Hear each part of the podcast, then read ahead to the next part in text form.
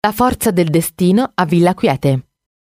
È una commedia nera, quello humor nero che serve a scovare il lato comico e satirico anche nelle situazioni più drammatiche, come la guerra, e a raccontare dei drammi attraverso personaggi grotteschi e simpatici, nonostante tutto.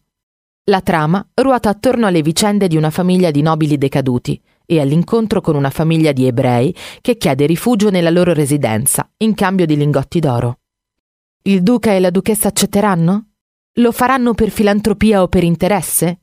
Villa Quiete, una storica dimora appena fuori Sasso Marconi, è la location nella quale si è girato il film, una black comedy in costume ambientata durante la Seconda Guerra Mondiale e firmata dal regista Antonio Pisu, alla sua opera prima. La location è una villa settecentesca, di grande fascino, immersa in un parco secolare, alla quale si accede attraversando un castagneto monumentale. Un'altra curiosità. Le vicende narrate nel film sono anche occasione per risalire alle radici del Bologna Football Club.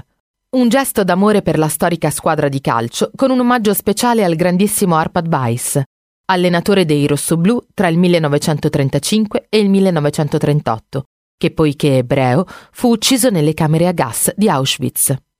Nel film Weiss è interpretato dall'indimenticato ex giocatore del Bologna Franco Colomba.